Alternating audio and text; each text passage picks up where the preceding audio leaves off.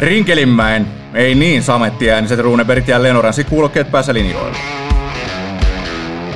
Se on siellä. Reteesti Oranssi podcast.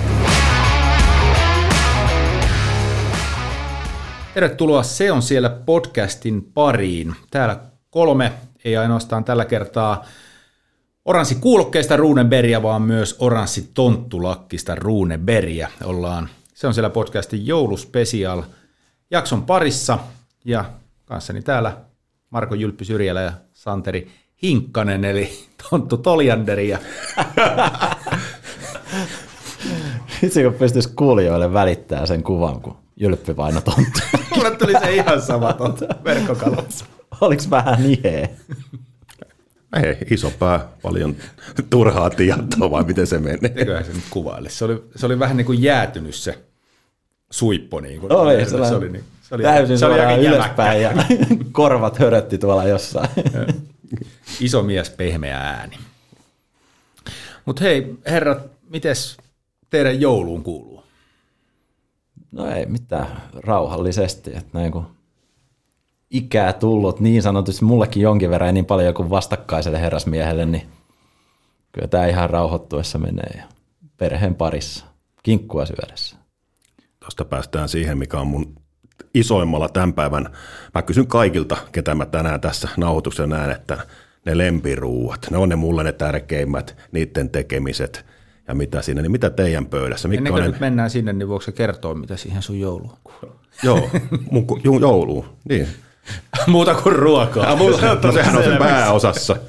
No otetaan nyt tämmöinen tähän näin heti, mutta on pakko alkaa suolaan tuonne kotiopäin, kun sain pikkusen noottia tästä, kun sä kysyit jossain viime nauhoituksia tästä ja sitten heitä ei kuulemma ollut mainittu tässä, mitä kuuluu jouluun, niin, niin otetaan nyt sitten, kun alko- alkoivat viisasteleen, niin lisätään nyt tähän sitten, että totta kai siihen niin kuin rakkaat ihmiset, hyvä ruoka ja siinä niin kuin sitä joulurauhaa vietetään ja näille asianomaisille on nyt sitten pakattu tämmöinen Suomi-poika, Suomi-sanakirja, kun ei muuten näytä menevän perille, niin näillä mennään. No niin, terveisiä myös meidän puolesta sinne sitten. Onko Jylpillä muuten mitään kiekkoon liittyviä jouluperinteitä tai juttuja? Joo, siis muisto. Tämä on perinteitä, nyt ei ole ulkojäitä juuri ollut, mutta onhan siellä niin kuin lapsena, niin muistan sen, että äiti painoi ovesta pihalle, että kun ei pysynyt niin kuin missään housuissa, kun odotti niitä pukkia mm. ja joululahjoja ja muita, niin sitten sai mennä ulkojäille ja silloin oli pakkasta, niin kyllä silloin mentiin mm. aamusta aikaisin ja sitten jossain vaiheessa tultiin hakeen tai kerrottiin monelta, kun pitää olla ja pääsee suoraan syömään ja ja sitten, että joku avataan ja sitten syötiin, niin kyllä se ruoka on ollut pienestä pitää, meikällä se tärkeä asia, mutta sitten semmoinen muiston muista joululahjapuolelle, jos mennään, niin onko mä ollut sitten joku seitsemän, kahdeksan vanha, muistaakseni seitsemän vanhana, kun mä oon aloittanut pelaamiseen ja sitten niin pehmeä paketti, se oli niin, kuin niin vastenmielinen kuin vaan voi olla ja leekot on ollut mulle aina kova juttu ja sitten sain lahja ja mulle annettiin siinä pukkianto lahjaa ja koitin pehmeä, niin mä heitin sen menee. Et ei, seuraava, että mä halua, mä haluan kovan paketin. Mä, Sitten mel- se tuot, mä melkein jo arvaan, mitä sieltä löytyy. sitten tuotiin takaisin se sieltä ja antaa vaan nyt se ja ei, ja sitten hirveä vääntäminen, ja että et saat sitten heti kun oot avannut sen ja revin sen sillä lailla, että no niin, mitä siellä on, niin kerhon toppatakki. Joo. HPK-toppatakki. Siinä vaiheessa pikkumaako, niin se oli päällä, sitä ei otettu pois. Oli aika huippulahja sen jälkeen, sitä pidettiin. Muita takkeja, äiti joskus sanokin, että, että niin kuin oli muitakin takkeja, mutta niitä ei vähän aikaan sitten mun päälle saatu. Mä itse asiassa odotin, että sieltä tuli pelipaita. Ei, ei, joo. Ei, mutta siis lähes sama, lähes sama. Kyllä, juuri näin. Hienoja muistoja ja niitä tuossa kavereittenkin kanssa voidaan tässä lähetyksen aikana lisääkin. Tää löytyy, mitä kaverikin on tuossa kertonut justiin, niin kyllähän nämä on, nämä on sitä kiekkoromantiikkaa. Ja jouluna vielä siihen tulee semmoinen piparin tuoksunen lisämauste siihen. Niin. Tuosta kun pelipaidoista mainitsit, niin mullahan on paras pehmeä paketti. Niin Ihan, mitähän mä olisin ollut, viiden kuuden vanha Marko Palon pelipaita. Se oli niinku se paras kaikista. Et jo, siis niinku ihan nuoresta pitäen, niin muistan, että aina ihali Marko Palon paloa pelaajana ja oli suurin idoli. idoli. En valitettavasti itse tullut samanlaiseksi pelaajaksi, mutta kyseinen pelipaita löytyy vieläkin tuota, ja kyllä välillä tulee ulkojäällä, kun menee, niin vedettyä vanha paita päälle. Mä oon saanut joskus jostain joukkueen arpajaiset tai jotkut on ollut silloin, ja siellä edustuksen paitoja palkintoina. Ja mä oon saanut silloin Timo Hokkasen pelipaidan. Kiakon kuvia, reikiä. Sen aikaista puhutaan kumminkin sitten jotain 80-lukua. Ja sitten jossain vaiheessa niin se oli hävinnyt. Mm. Niin se oli niin risa ja reikäinen ja muuta, niin äiti oli heittänyt sen roski. Mieti, kun se olisi vieläkin hei tuommoinen paita, niin Mitä, Pää alkaa mitä, punertaa. Mitä sen jälkeen tapahtui, kun sulle selvisi, että se on heitetty roskiin? No sitten tästä vähän keskusteltiin tästä asiasta ja tota, niin mä kerroin oman mielipiteeni. Eihän hän voinut millään tavalla ymmärtää, kuinka tärkeä tai mikä. Se oli vaan niin kuin loppuun käytetty vaatekappale, millä mitä ei voi kitää missään julkisella paikalla, niin tässä on tämmöinen ajattelumalli ero, ja sitten hän oli pahoillaan siitä, että hän ei niin ollut ymmärtänyt sitä.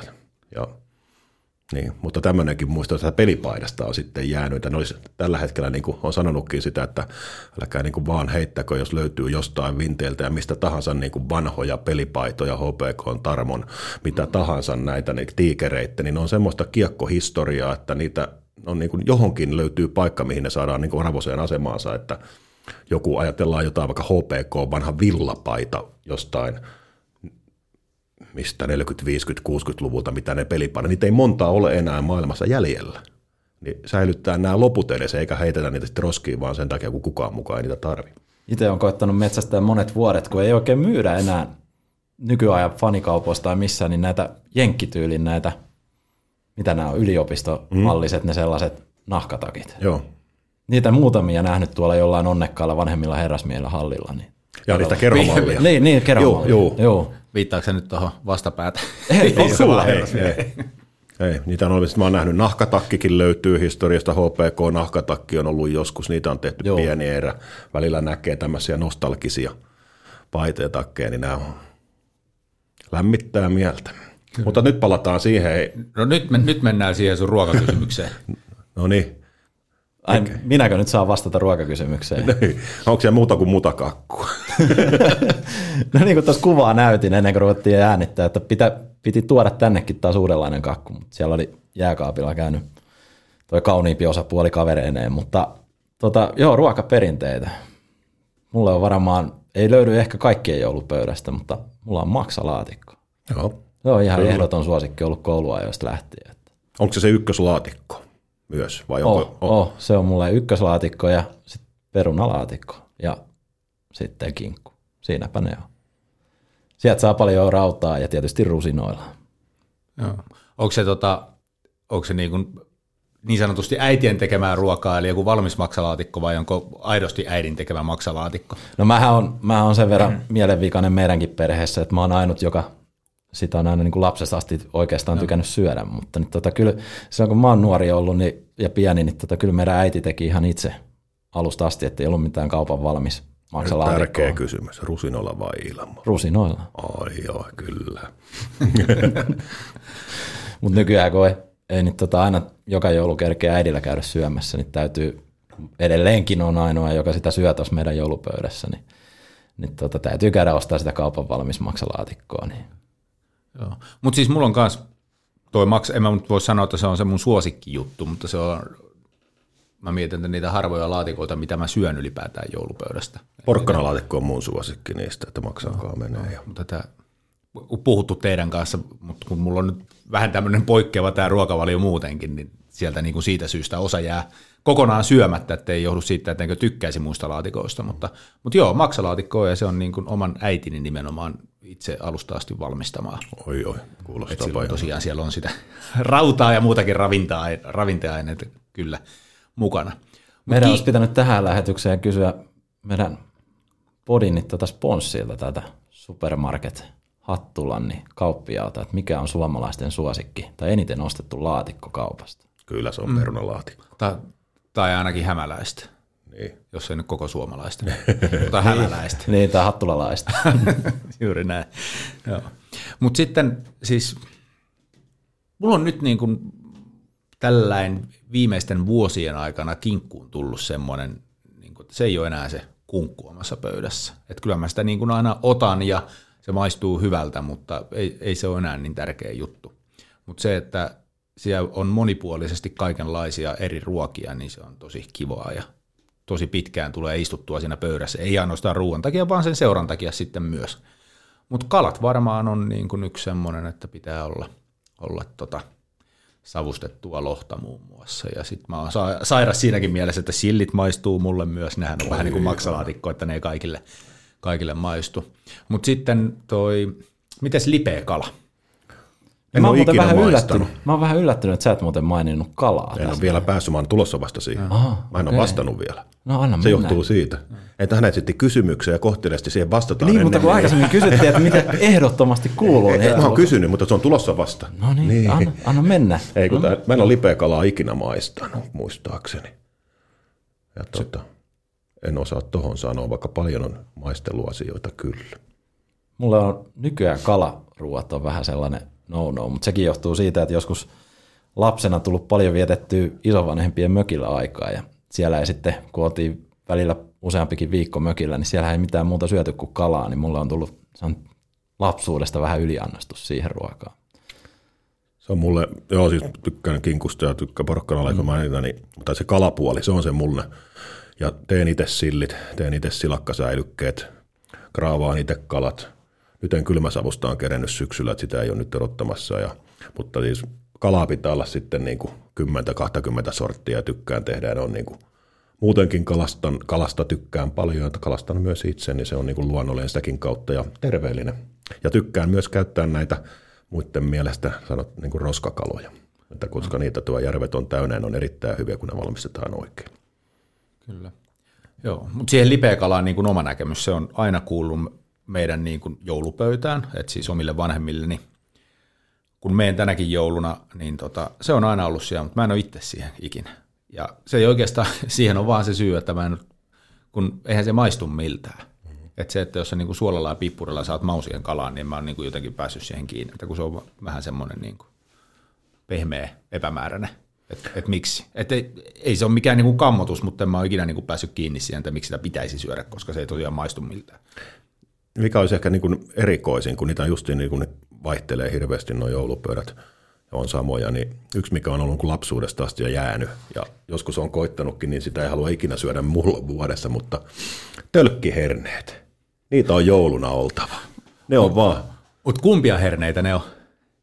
mitä tarkoitat? No on, on siis niinku niitä tuoreita, tuoreita herneitä, ei kun tölkkiherneet nimenomaan on niitä semmoitteita niin kuin, Suola liemessä. joo, just joo, näitä, joo. joo, juuri näin. Niitä on pakko. Joo. Ne, on, ne kuuluu joulupöytään Joo, sama. meikäläis. Oh, joo, joo. joo ne oli, me, oli ja on meidän joulupöydässä myös, mutta sitten tota, aikoinaan tota, ex-vaimoni perheen joulupöytään, kun menin ensimmäistä kertaa, niin siellä oli taas niin kuin ihan tuoreita vihreitä herneitä. Ja mä olin sillä niin kuin, että hetkinen, mitäs nämä oikein ovat, mutta siis yhtä lailla ne voi olla niitäkin. Joo, Mut joo, mutta nää tuli- tölkkiherneet on nimenomaan se perinteinen herne. Joo, niin meikäläisenkin mukana joulussa. tuli nämä tuoreet herneet siihen rinnalle, että mä olin itse asiassa, nyt kun olin jyppipeliä katsomassa, niin näistä kalapuolesta, niin pääsin taivaaseen siinä mielessä, kun käytiin syömässä siinä paikallisessa ravintolassa sitten legendaarisessa Pöllövaarissa siinä, niin siellä oli tällainen alkupalapöytä, niin siellä oli varmaan 27 eri kalaa ruoka alkupalapöydässä, niin voin sanoa, että silloin oli aika täys meikäläisen kupusen reissun jälkeen, mutta kyllä oli hyvää. Mutta mitäpä veikkaatte, että jos tästä esitän kysymykset, kun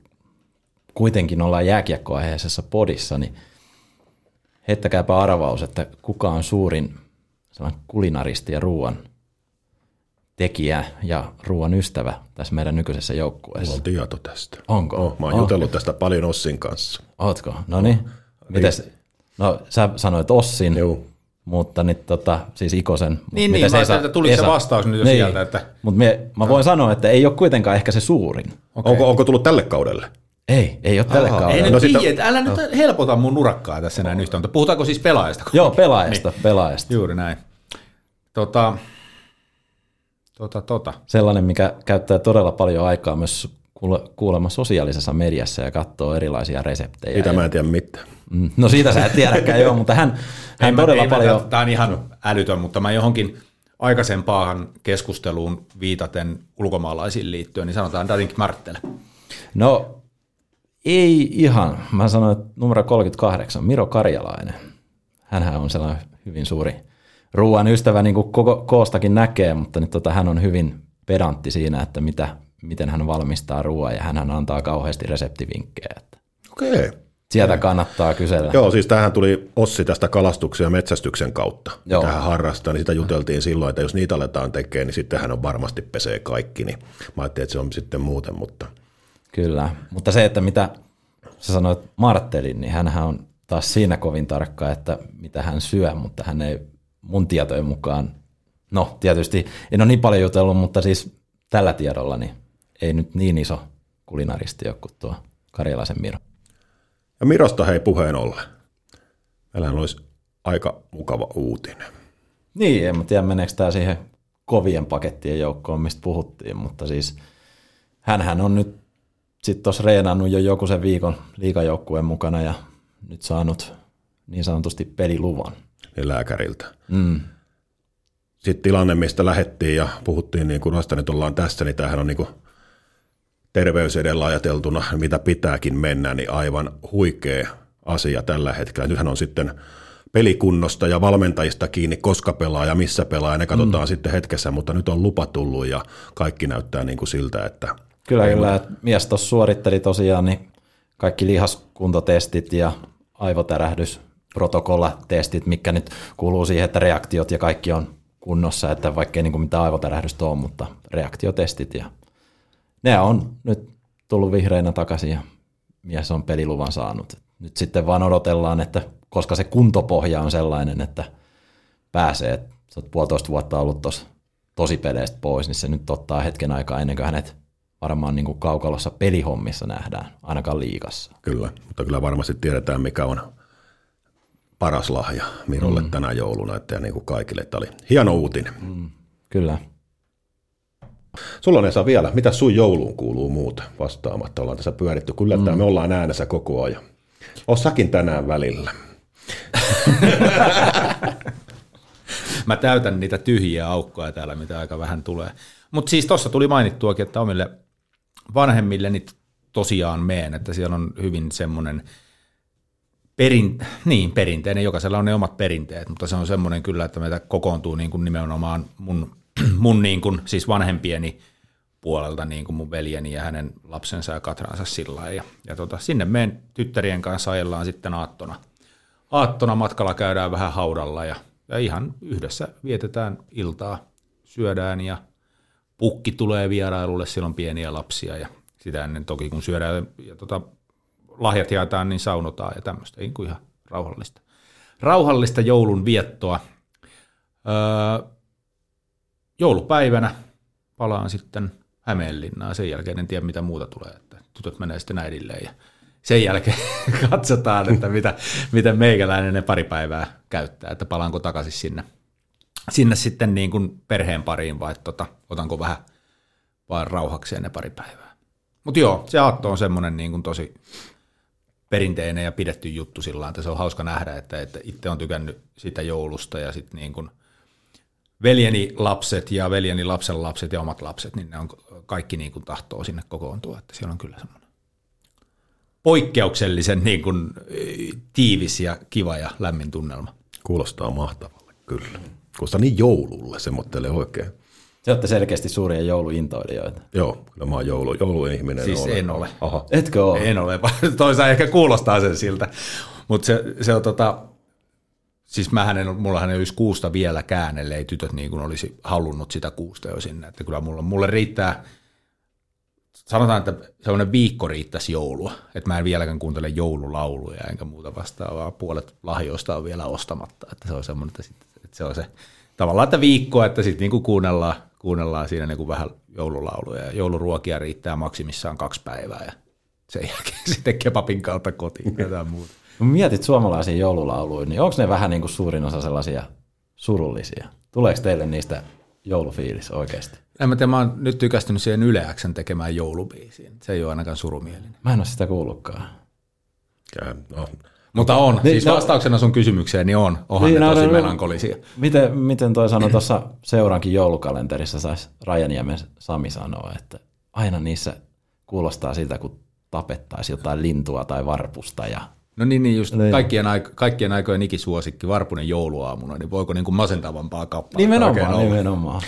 Kaikissa kappaleistahan sä saat masentavan tai positiivisen melkein, kun sä niitä kuuntelet. Jokaisella on niin fiilikseen ja kaikki niin kuin vaihtelee monessa biisissä, että ne on myös niin kuin loputon sua sitten niitä perata, mutta kyllä tästä niin kuin mä tiivistäisin tämän, että tämän keskustelun perusteella, niin kyllä, kyllä me aika hyvät sapuskat saadaan pöytään, kun me joskus päästään niin kuin viettämään iltaa yhdessä. Että. Onko Sanderi mutakakku vastaava sitten? Joo, mä en leivon. No kyllä me mä teen osaan muutakin tehdä kuin mutakakkuja. Selvästi joo, toi ei ollut mutakakku, mikä oli käynyt kaupaksi sitten. Niin että No se- ei ollut, se oli juustokakku. mutta- Joo. Kyllä.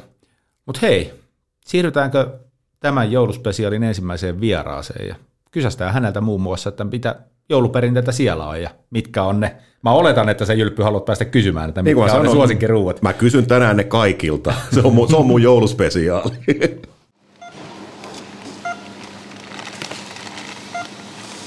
K-Supermarket Hattula tarjoaa herkullisimmat eväät ja mielenkiintoisimmat vieraat.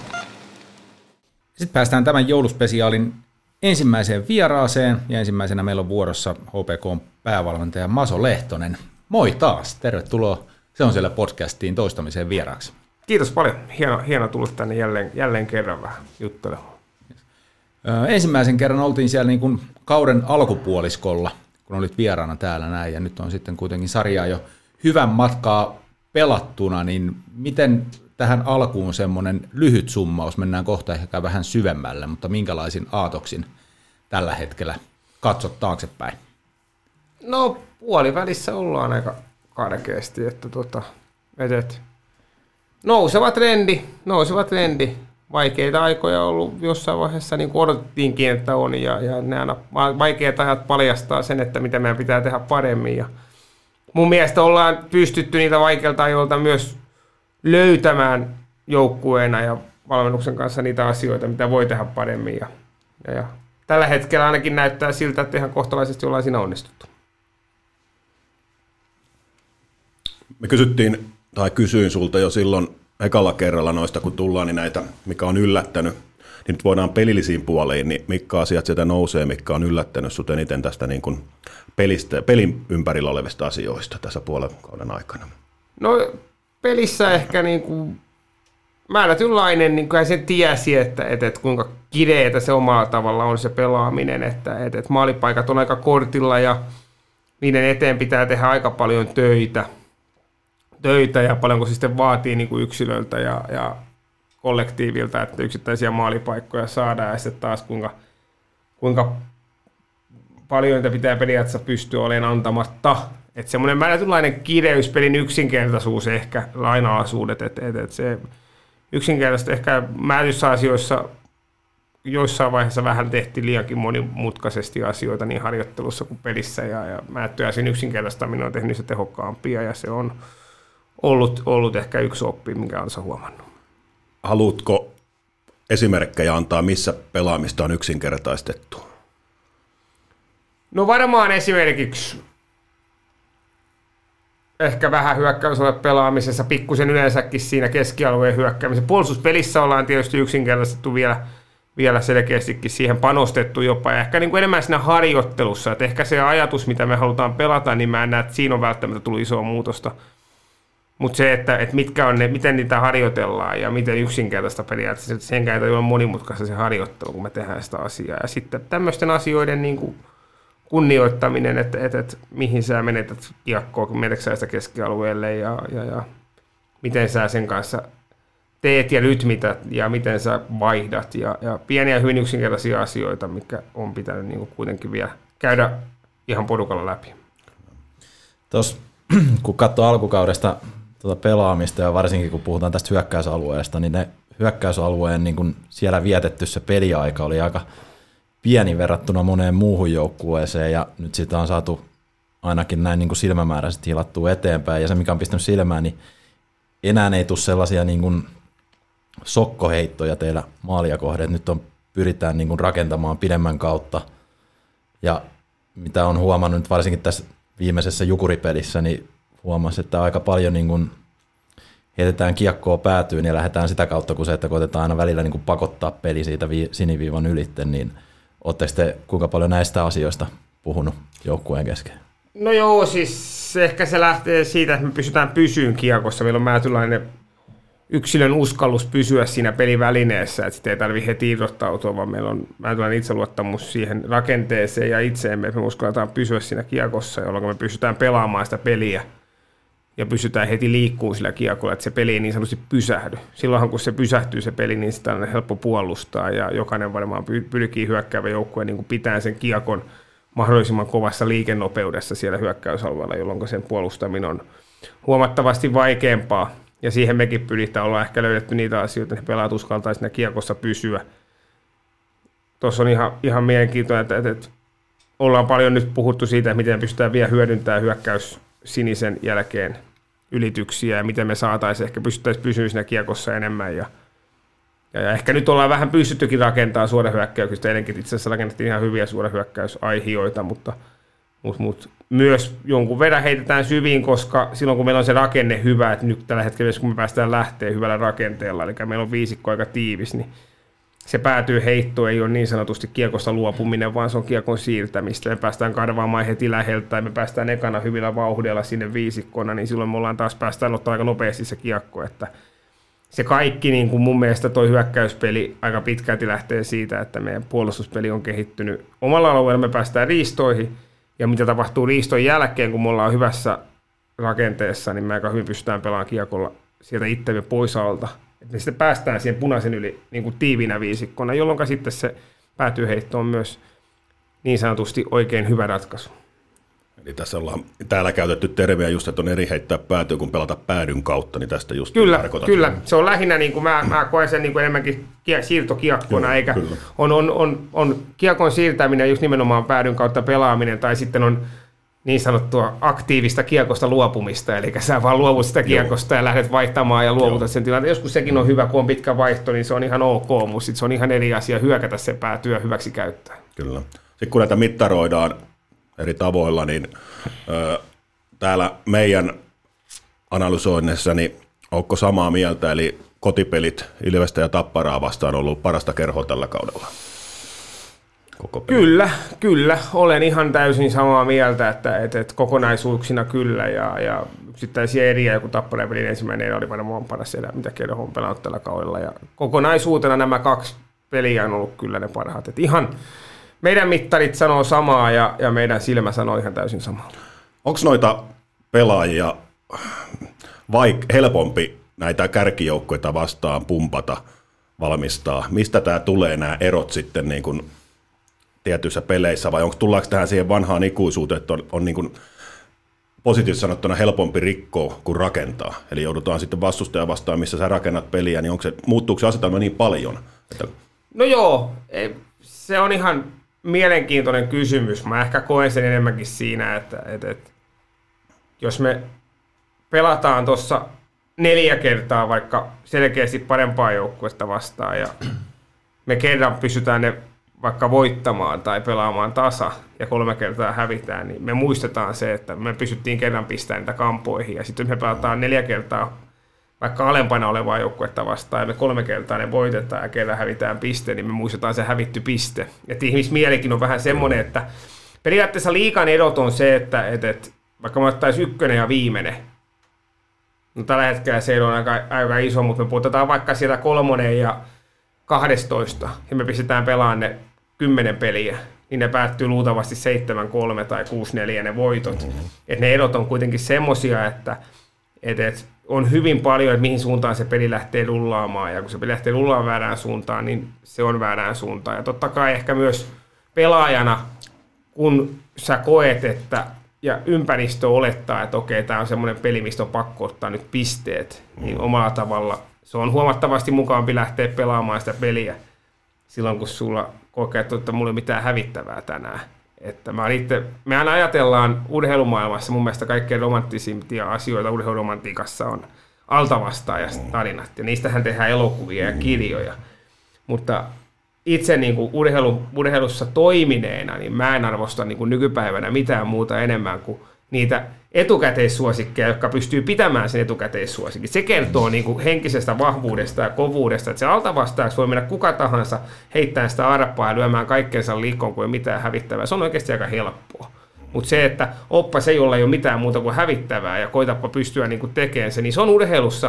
Mä oon ruvennut arvokisoissa ja kaikissa, missä niin katsoo sillä neutraalisti vähän kaikkea, niin mä oon aina olla se niin sanotusti ennakkosuosikin puolella, koska mä tiedän, että niillä on niin paljon vaikeampi paikka. Ja se on niin tosi mielenkiintoinen, mitä se ihmisen mielelle tekee. Ja se on pieniä asioita, ja kun puhutaan sarjasta, missä tasoidot on pieniä, niin, niin tuossa on määrätynlainen totuus, mutta sitten on myös määrätynlainen totuus se, että me muistetaan aina vaan määrätyt asiat. Kyllä. No kun puhutaan tästä henkisestä puolesta nyt, niin pakko kysyä, että katsoo tätä HPKonkin alkukautta, niin se on ollut vähän vuoristoratamaista, että on hävitty, on voitettu. Niin kuinka paljon toi joukkueen henkinen puoli on tuossa heilahdellut ja kuinka paljon se on nyt, kun katsoo viimeistä kymmentä peliäkin, niin taidetaan olla kuntopuntarissa top viidessä. Niin, niin tota, kuinka paljon se on niin kuin kasvattanut joukkuetta tähän niin kuin nykyhetkeen. Että jos ajatellaan, että jos ei olisi tullut niitä pieniä kömmähdyksiä alkukaudesta, niin pelattaisiko me tällä hetkellä niin itsevarmasti ja niin hyvää jääkiekkoa kuin pelataan? Siis varmasti ja, ja, ja se on tärkeä. Ja, ja niin hitsautuessa on myös se, että me ollaan joutu niin kuin, ottaa niistä asioista kiinni, kun me ollaan jääty kiinni niistä asioista ja hävitty, me ollaan pystytty haluttu kehittää niitä ihan aidosti ja meillä on hyvä, hyvä kommunikaatio senkin takia, että, että usein se voittaneille joukkueille on turha hirveästi rakentavaa palautta antaa, kun se ei usein mene vastaan, mutta häviävä ottaa sitä aika hyvin vastaan. Plus sitten myös, että me ollaan hävittyjä ja myös oltu niin kuin vähän sillä pitkistä tappioputkeissa niin käyty siellä, siellä pohjalla vähän henkisesti, niin me ollaan myös todettu pelaajat ja joukkueena se, että, että, että ei tämä olekaan, että kyllä me selvitään täältäkin, että ei tämä olekaan niin, kuin niin murskaava tilanne, että me ei voitaisiin tätä nousta. Ja aina uudestaan on tullut seuraavan päivään jossain vaiheessa voitettu ja sitten muistettu, että nyt me ei muista enää tappioputke ollenkaan, että näähän unohtuu aika nopeasti. Että kyllä se on ehdottomasti vahvistanut. Ja mä itse koen tällä henkisen valmennuksen ja, ja joukkueen rakentamisen osalta, että mun mielestä mitä enemmän me saadaan kokea noita erilaisia tunteita siinä kauan aikana, että, ja mitä enemmän me voidaan jopa vähän käydä kahlaan siellä pohjalla porukalla, niin kyllä se nyt yleisesti aina tekee meistä yhteisönä vahvempia ja sitkeämpiä ja, ja oppii meitä tuntemaan, että kyllä ihminen oppii tunteen itsensä ja ympäristönsä heikolla hetkellä, että kaikkien on valmentajanakin on aika helppo olla silloin, kun kulkee. Että, että se on, tuntuu välillä, että se on ihan sama, kuka siellä seisoisi jonkun tuntee. Että sillä on muista valmentajuutta ja joukkuetta ja esimerkiksi joukkueen johtavia pelaajia mitataan vaikeina hetkinä, eikä silloin kaikilla menee hyvin. Otetaan tuosta se toinen ja pilkotaan siihen otteluun se, että nyt puhutaan ihan valmennustasosta, ei ole väliä, niin tämä on semmoinen yhtälö, mistä itselläkin on kokemusta, niin peli alkaa ja siinä vaiheessa huomataan, että tänään on sitten se aivan väärään suuntaan menevä päivä. Eikö se ole hieno tunne valmentajalle? Siinäkin pitää ymmärtää meidän valmentajien pienuus, että, että, että, että ei me voida niin kaikkea määritellä. Että joskus, joskus se kääntyy ja silti vaikka vedettäisiin kaikkeen, niin se olisi voinut kääntyä ilman meitäkin. Että se ei välttämättä ole meidän ansiota ja silloin kun se ei käänny, niin se ei välttämättä ole meidän vika. Että, että, että totta kai meidän pitää tehdä kaikkemme sen asian eteen, mutta se on, se on jännä olo ja jännä tunne, kun sä pyörität koko ajan, sulla hakkaa niin kuin vuodistolata pyörii päässä, että mitä mä voisin seuraavaksi tehdä, mitä mä vielä voisin tehdä ja lähtisikö tämä nyt. Ja sitten kun sä näet yhden hyvän vaihdon, sä saat sen toivon kipinä, että no nyt se lähti, nyt se lähti, sitten menee kaksi minuuttia, että ei se lähtenyt vieläkään, ja taas uudestaan, ja pumpataan, ja pumpataan. Ja sitten siellä tulee aivan käsittämättömiä niin kuin ideoita, että mitä, mistä jostain, niin kuin mitä voit yrittää, tai niin, on, niin, on, on niin. kaikkea ei voi edes tehdä, se on ihan selvä, mutta se on niin kuin se, Oh, ja sitten se vie sä se tilanne. helposti ylivalmentamaan, sä Joo. koetat muuttaa kahdeksan asiaa sinne seuraavan minuutin sisään, ja jokaiselle antaa uutta ohjetta, ja rupeat niin kuin ylivalmentamaan sitä, ja sitten se yleensä vielä ahdistaa pikkusen enemmän, ja kaikki menee vielä enemmän sekaisin, että jos se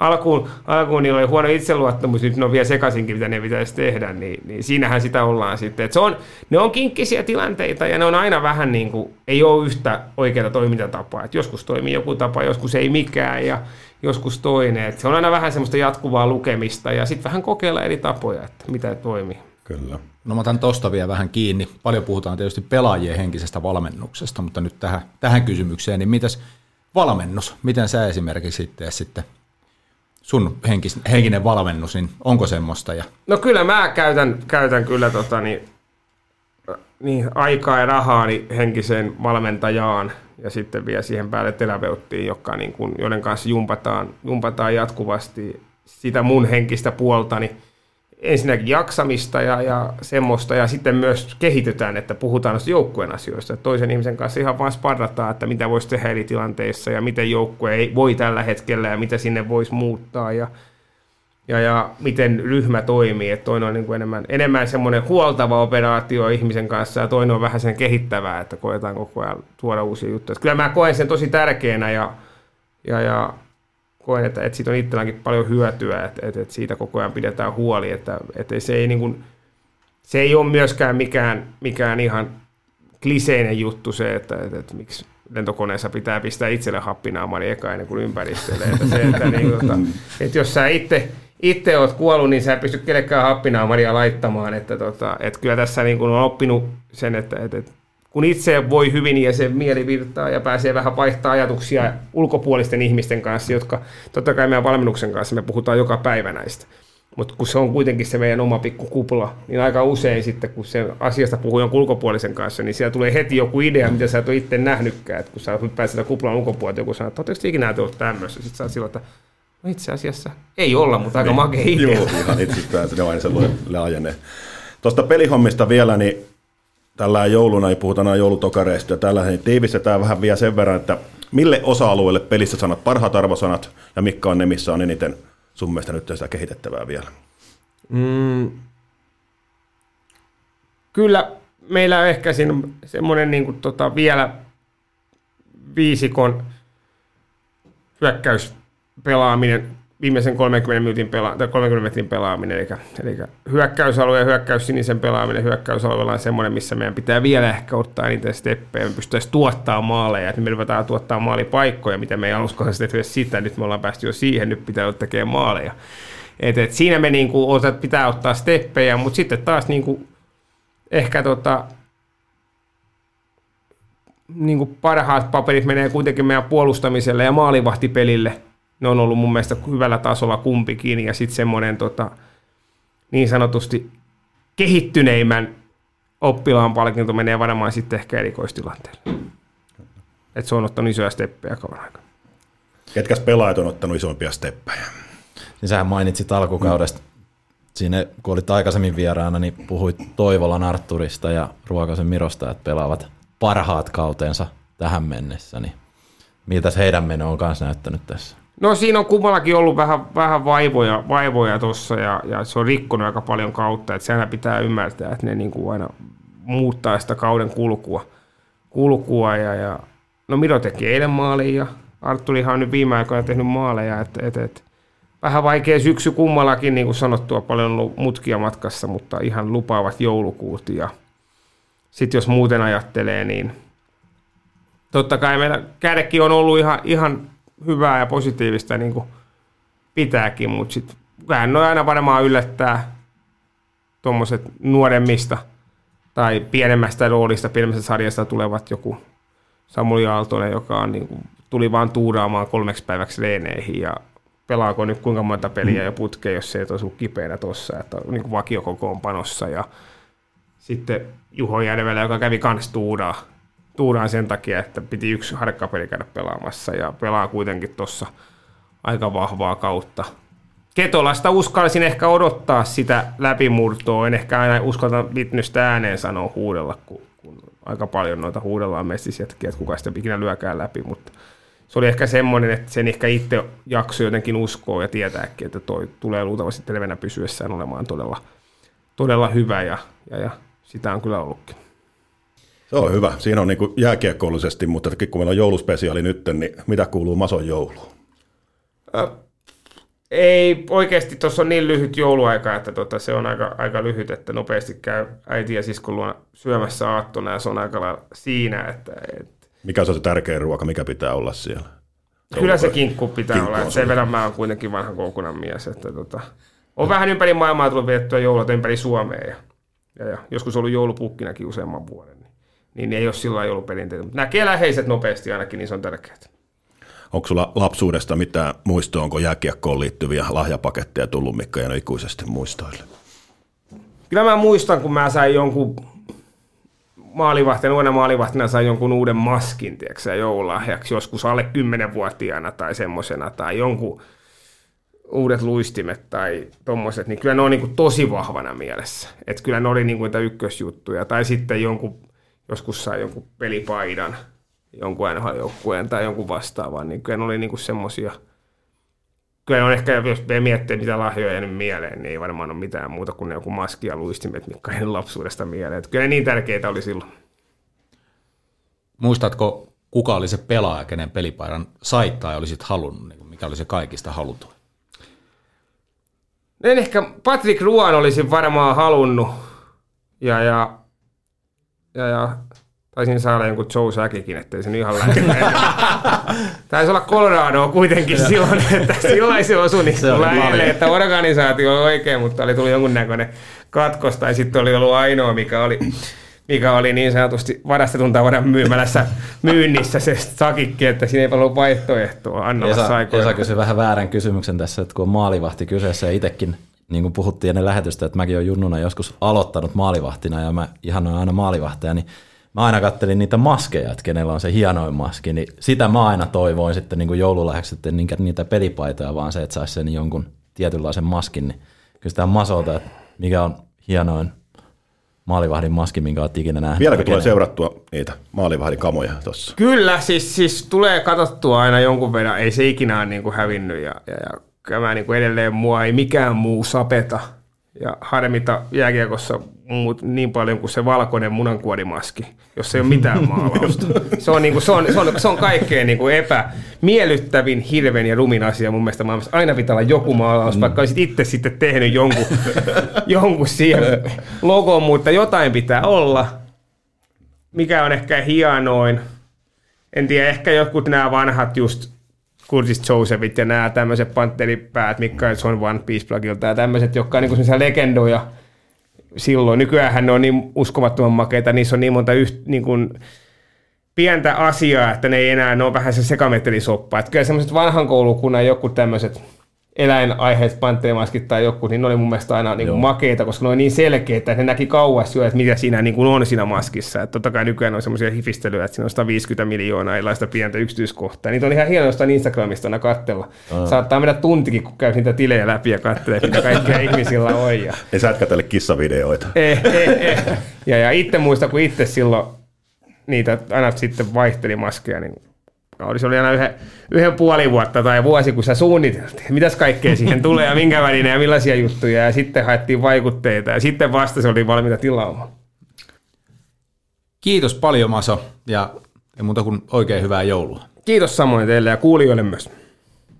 Olipa kiva saada Maso tänne meidän vieraaksi tällainen näin tota, toistamiseen, vähän peilaamaan, että miten toi syksy on sitten mennyt ja muisteltiin vähän sitä, mitä juteltiin silloin kauden alussakin hänen kanssaan, mutta laitettiin Maso vastaamaan vähän niin kuin ajatuksia tästä syksystä, mitkä on ollut niitä onnistumisen alueita ja, ja missä olisi ehkä sitten vähän kehitettävää, mutta miten sitten te herrat, kuinka te analysoisitte tämän syksyn HPKn osalta, minkälaisen arvosanan annatte joukkueelle ja nyt koska on jouluspesiaali, niin mä en edes sano, että olkaa tiivistäkään sanomisen, eli nyt voi sitten vähän pidemminkin kertoa, kumpi halusi aloittaa, minkälainen syksy on nähty HPKlta. Muistaakseni mä aloitin viimeksi, niin nyt on vanhemman herrasmiehen vuoro taas. Ja, ja sitten se oikeasti arvosana on arvosana, niin nollasta vitoseen. Aa, okei. Okay. No, mennään siinä arvosanaan sitten lopuksi, mutta tota, mä heitän sen arvosanan sitten vasta sun puheenvuoron jälkeen, mutta sanallisesti, niin onhan ollut aikamoinen vuoristorata, että niin kuin muistaa omiakin tuntemuksia, että kuinka niin kuin jonkun pelien jälkeen on ollut niin, kuin niin raivona, että tämä ei lähde mihinkään ja sitten yhtäkkiä se lähteekin. Ja sitten kun pelataan sitä huippua, justiin nämä, mitä Masonkin kanssa puhuttiin, Ilves ja Tappara-pelit, niin se oli, se oli todella hyvää lätkää, mitä siinä HPK pelasi ja mihin tuo joukkue on niin kuin pysty parhaimmillaan kehityskaari, on koko ajan puhuttu siitä, että niin kuin tämä pitää pystyä kehittämään näitä pelaajia, näistä pitää tehdä parempia, näistä joukkueista eikä niin kuin odottaa mitään taikamaljaa, mistä saa sitten ottaa huikkaa ja onhan siihen pystytty. Sieltä on noussut pelaajia isoihin, tehty ennätyksiä. niin kuin omien pisteiden malassa. Se on niin kuin tosi vaikea niin kuin tarttua. Nyt, niin kuin, nyt pitää saada lisää, että onko se kausi, mihin se kääntyy tämän jälkeen. Otetaan niin päin. Tietyt pelaajat, huono alkukausi aika paljon siellä niin kuin joukkuekin, sitten on nostettu sitä, niin nyt pitää pystyä tätä nousu suhdannetta jatkamaan, jotta tästä kaudesta tulee hyvä. Se ei kestä enää sit sitä sukeltamista. Se ei tarkoita nyt sitten, että tarvii minkä verran saadaan pistetään mihin asti, vaan että se kokonaisuus jatkaa sitä kehittämistä. Niin jatka sä. Mä jatkan sitten, jos mä tulee muille, niin tämä ei ole helppo, helppo kysymys sillä Ei ole helppo, mutta mä lähtisin katsomaan siitä, että mitkä ne lähtökohdat oli. Että meillä oli ö, liikatasolle niin kuin tuore valmennus, ei ole kauhean kokenut, niin kuin Masokin sanoi silloin elokuussa, kun täällä ekan kerran oli, että, että on kuitenkin ollut suhkot paljon asioita, mitkä on yllättänyt tässä liikaympyröissä. Ja sitten tuo joukkueen rakenne. Hyvä pointti. Niin se, se, oli sellainen, miltä ei odotettu mitään, ja sillä on sille kuitenkin niin kuin pedattiin, että se, sen suoritus on sitä alakastia. Okei, sarjataulukossa me ollaan tällä hetkellä siellä alakastissa, mutta nyt kun katsoo tätä viimeistä joulukuutakin, niin me ollaan pistekeskiarvossa kuitenkin siellä top kuudessa. Ja ollaan niin sanotusti saatu käännettyä ainakin toistaiseksi se laiva. Et olisiko pari jaksoa sitten, kun mä sanoin, että tarvii loppukaudesta se 1,5-1,6 pistekeskiarvon, että päästään sinne pudotuspeleihin. Nyt mennään siinä pistekeskiarvossa. Ja sitten kun katsoo, että kuinka nämä meidän pelaajat, varsinkin niin kuin hyökkääjien osalta, on kehittynyt, mikä näkyy jo tuossa itse niin kuin pelissä ja kuinka paljon pystytään nimenomaan niin kuin puhuttiin, olemaan siellä hyökkäysalueella, että hyökkäysalueen peliaika on noussut ja ollaan viime aikoina pystytty luomaan maalipaikkoja, ollaan pystytty haastamaan oikeasti näitä joukkueita, mikä operoi puolet isommalla budjetilla. Että taas palataan siihen, että kun Maso sanoi silloin kauden alussa, että meidän täytyy laittaa paukkuja siihen, että nämä nykyiset pelaajat, että jos meillä on nyt 1,9 pelaajabudjettikooli virallinen, että sitten kauden lopussa meillä olisi lähellä siellä kolme miljoonaa mm. sen joukkueen se arvo. arvo. Joo, joo, markkina-arvo. Niin, niin nyt ollaan saatu käännettyä, että on se markkina-arvo noussut, mutta sitten se, että onko se noussut tarpeeksi, nouseeko se tarpeeksi tässä tulevana loppukautena. Ja onko tämä kausi väärä mittari? Mm. Että otetaanko siihen seuraava, kun pitää nyt linkittää näitä vuosia eteenpäin, koska ei tänä vuonna tule mitään valmista. Mm se on niin kuin pitää muistaa se kärsivällisyys siinä, että joo, totta kai pitää tätäkin kautta mittaroida, mutta silti tämä jatkuu tämä homma. Sä et voi pelkästään tehdä yhden vuoden perustaa tätä, mihin mennään, mutta se suunta pitää olla selvä. Ja sinne niin kuin kehittymään päin kaikessa, mitä tehdään. Totta kai se tulee niin kuin tappioita ja semmoisia niin kuin pieniä, mutta ne ei saa olla semmoisia jyrkkiä tai sen jäädä jumiin tai niin kuin unohtaa niitä asioita, mitä on opittu koko ajan nyt niin kuin sanoin tästä niin kuin alueella nyt pitkiä hyökkäyksiä, vielä ei päästä sinne boksiin, siellä on vähän tehottomia. No se on sitten seuraava pykälä taas, mm. mennään askel kerrallaan. Niin tota... ja tässäkin pitää kuitenkin mun mielestä antaa aina aikaa sille yksilötaidollekin kehittyä, että jos nyt ollaan vähän niin kuin jääty muita joukkueita jälkeen, niin kuin Virran mm, Tokekin tässä kyllä. sanoi, että meidän yksilötaito ei ole niin korkea kuin monella muulla joukkueella, mutta kyllä sillekin pitää antaa aikaa kehittyä. Että yksilötaito kuitenkin kehittyy ajan kanssa – Oh, ja joukkue mm. kehittyy. Mm. Se tarvii yhteisiä kokemuksia, mistä aletaan. Siellä on jouduttu nostamaan pelaajia rooleihin, missä he ei olisivat muuten, ja he ovat kasvaneet siihen. Mm. Se ottaa aikansa. Mutta niin kuin sanottiin just näitä niin kuin huippujoukkueita, niin tämä verran, että aina mietitään, kuinka monta meidän pelaajaa mahtuisi tuohon miljoonamiehistöön.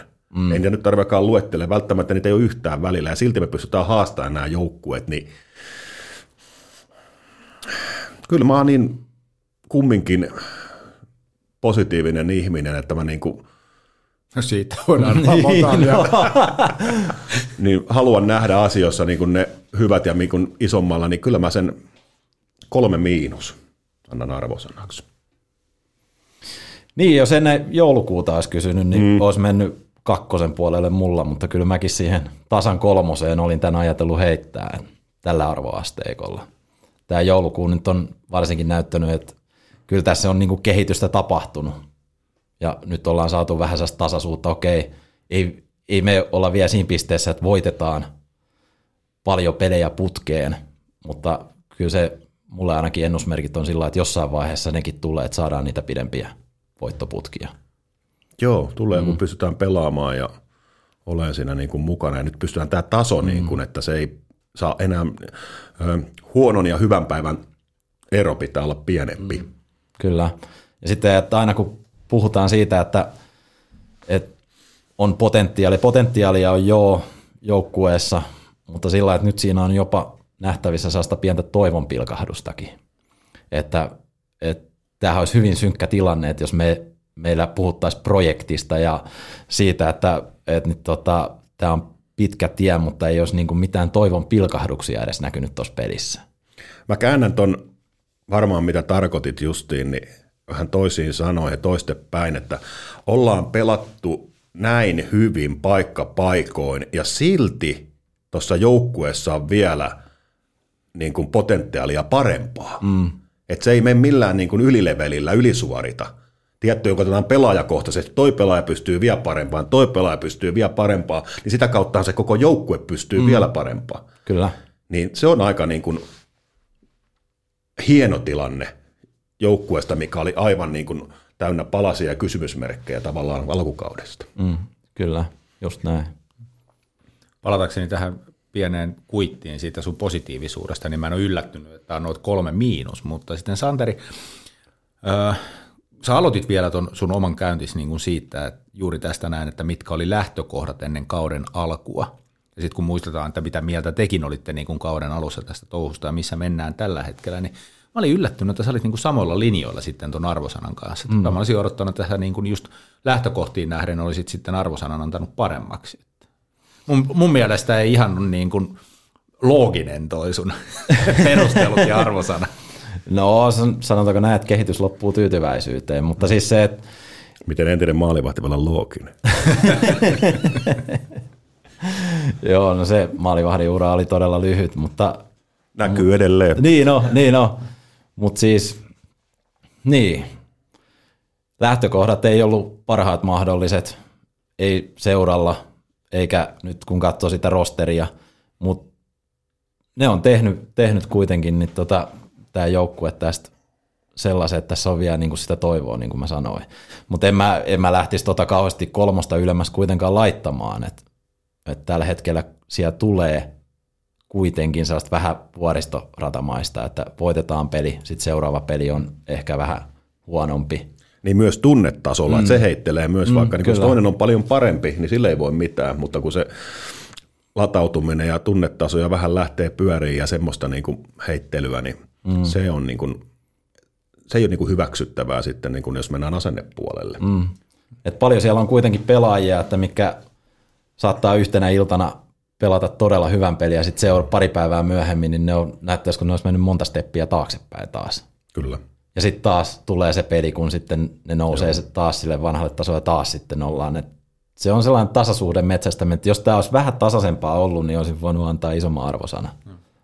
Joo, ja tietysti tuommoinen arvosanan antaminen on haastavaa, että pitäisi ehkä vähän tarkemmin määritellä, että mitä asioita niin kuin arvioidaan ja mitkä on kriteerit sille, mutta, mutta ylipäätään tätä meidän keskustelua on tässä koko syksyllä ja vähän niin kuin samanlainen tota, ilmiö viitannut, että te olette olleet tosi pessimistisiä ja ettekä ole nähnyt niin kuin kauheasti hyvää alusta alkaen. Mutta muutama täällä näin, sä oot parin kertaa nyt viitannutkin, Santeri, mikä on pistekeskiarvo tällä hetkellä ja missä HPK tällä hetkellä menee, niin kuntopuntari viimeiset kymmenen ottelua, niin kerho on tosiaan viidentenä, pistekeskiarvo 1,6.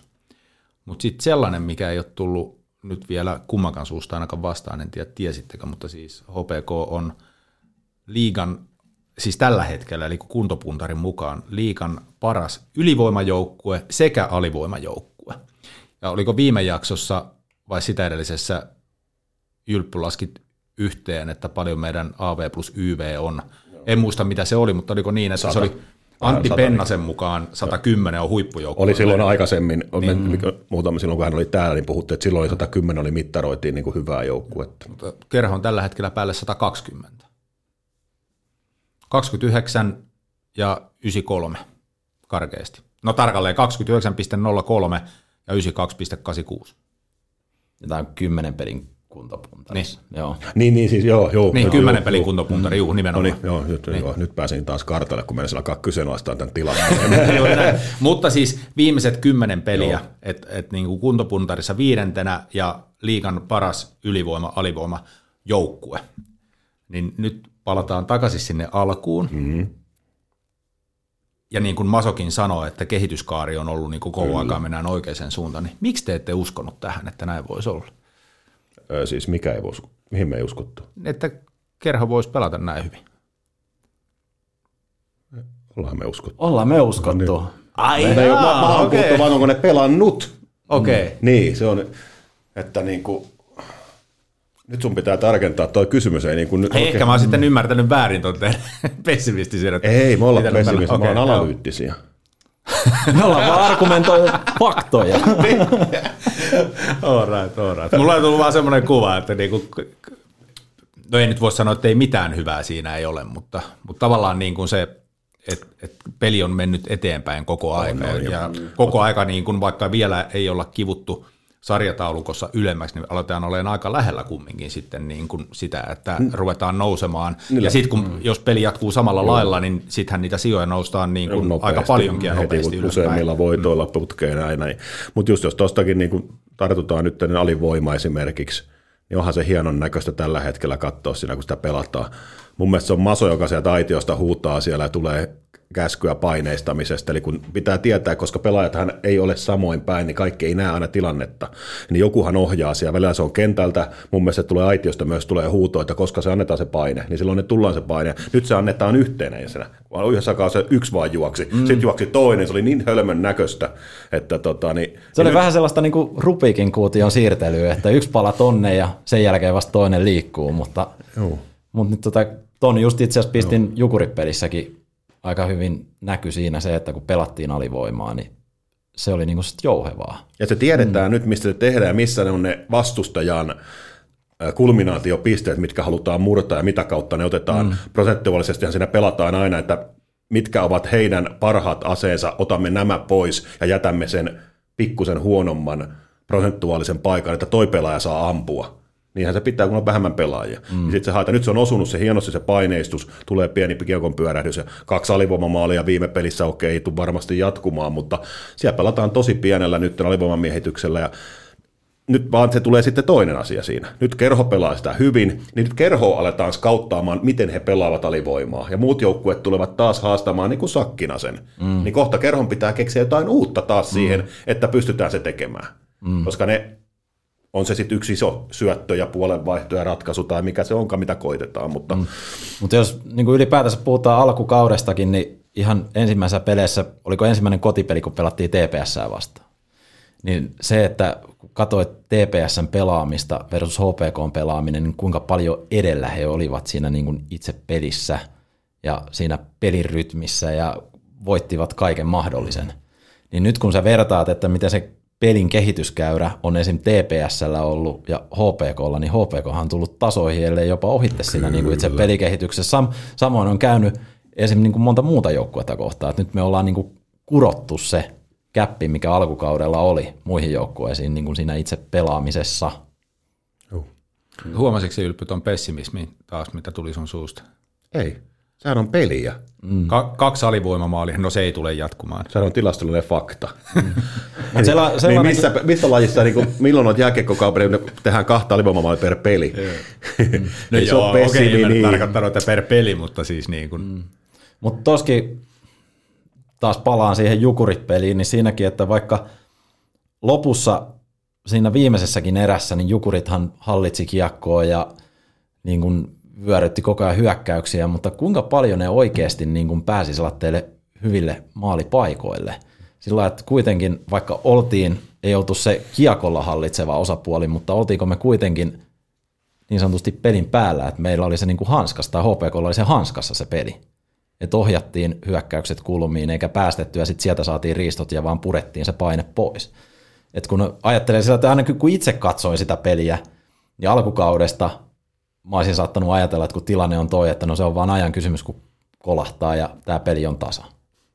Nyt, nyt ei tullut sellaista fiilistä itselle, että se oli koko ajan sillä aika rauhallisen fiiliksen pystyt katsoa, että no tämä hoidetaan, että meidän peli kestää sen. Juu, ainoa mikä oli, no jos otetaan just jukuripelit tai sen yksittäinen niin- tai se, niin kaksi-kolme kertaa kolmannessa erässä tultiin keskeltä kuljettavalla alueelle. Mm. Eli siinä petti sitten se niin kuin paikkapuolustus mm. siinä, että päästiin niin kuin kävelleen sisään alueelle, niin se oli ainoa, mm. mikä oli se suuri ongelma alkukaudesta, niin siinä tuli tämmöinen. Mm. Mutta sitten taas positiivisessa asiassa näissä ylivoimapelissä tai suorahyökkäyspelaamisessa, niin nyt se tullaan alueelle ja lavasta lapaa menee kiekko. Mm. Niin alkukaudessa epäiltiin, mä, ainakin minä sanoin jossain muun lähetyksessäkin sitä, että onko se jää huono, kun kiekko pyörii koko ajan. Ei pyöri enää. Mm. Et siinäkin tulee se huolellisuus, laatu, miten syötetään, miten pelataan. Kun alkaa onnistua se pelaaminen muutenkin, niin se kiekon pyöriminen ja pomppiminenkin loppuu negatiivisessa mielessä, kyllä vähenee paljon. Mm. Joo, sehän on ihan fakta, että mä en pysty menemään yhtä syvälle noissa analyyseissä, kun te pystytte menemään, mutta siis asia, minkä itse olen pistänyt merkille alkukauteen ja, ja juurikin nyt tähän Jukurit-peliin, mistä, mistä puhuttiin verraten, niin semmoinen peli, rohkeus Kiekon kanssa on niin kuin ihan eri tasolla. Et just tuo, mitä sä sanoit, niin ikään kuin se kiekko olisi aina polttanut siellä lavassa ja sen seurauksena tuli niin kuin todella hätiköityjä ratkaisuja, niin ei ollut merkkiäkään siitä, niin kuin, että oikeasti uskalletaan pitää kiekkoa ja pelata sitä kiekkoa ja fiksuja ratkaisuja. Joo, siinä on niin semmoinen hyvä termi, mitä on paljon käytetty sitten, niin sitä, niin kuin, että mennäänkö sinne kentälle pelaamaan vai selviytymään, niin siinä on just tämä ero. Kyllä. Sitten kun sä haluat pelata, niin se on sen näköistä kuin parhaimmillaan, ja sitten kun sä menet vaan selviytyä, niin sä roiskit sen kiekon joka kerta johonkin. Mm. Ja niin kuin Masokin tuossa sanoi, niin se on yksinkertaistettu, niin ehkä siitä on kadonnut sellainen niin kuin yliajattelu ja turha miettiminen pois. Että sitten, että kun sä yliajattelet ja jäät pelaajana miettii, kun sä saat sen kiekon lapaa ja siinä kohtaa rupeat miettimään, että no mitä tämän kanssa nyt piti tehdä, niin se tilannehan on jo sun sylissäs. Niin nyt on tullut enemmän niin kuin selkärankaan, kun on yksinkertaistettu, niin pystytään pelaamaan paljon niin kuin nopeammin. Tuohon on hyvä lopettaa tämä ja jatketaan näistä asioista. Kysytään muun muassa esimerkiksi tuohon liittyen kysymyksiä meidän seuraavilta vierailta.